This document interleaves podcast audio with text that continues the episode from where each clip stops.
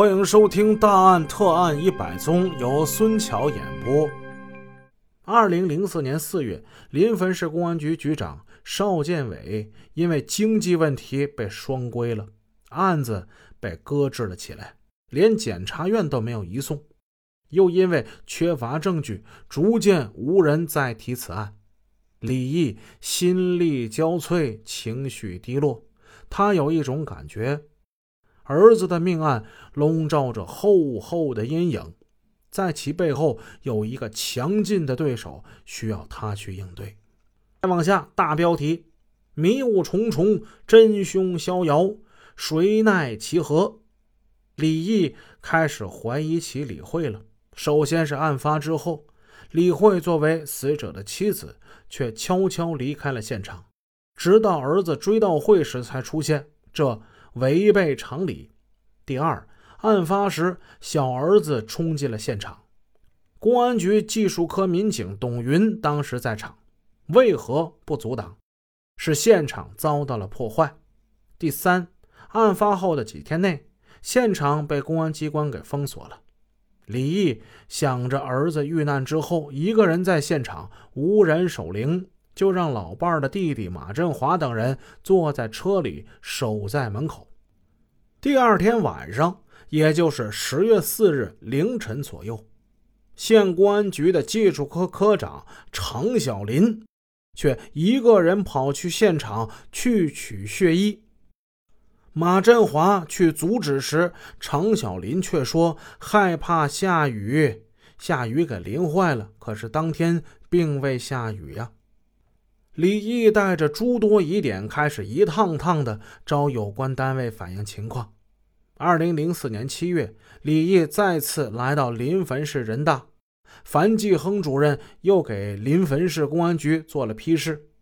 拿着批示，李毅见到了新上任的临汾市公安局李如林局长。李如林让他先回去，说要研究一下。过了几天，李局长突然亲自给他打电话。要他到公安局，在李局长办公室，李局长针对此案问了李毅很多问题。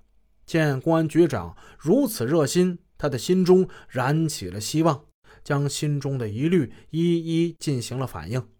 随后，临汾市公安局和翼城县公安局第二次组成了专案组，进驻翼城县。经过大量的摸排调查，李文浩、李慧。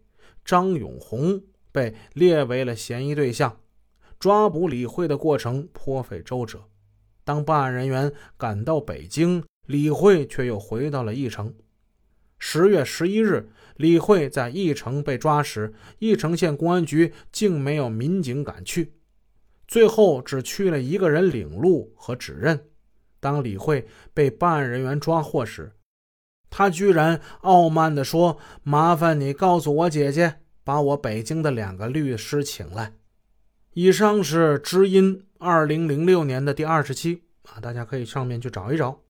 从这篇报道的字里行间可以看出，李毅的上访对于警方第二次成立专案组并重新调查李慧、李文浩起到了至关重要的作用。《知音》杂志在“迷雾重重，真凶逍遥，谁其奈何”一节中引述了三个案件疑点。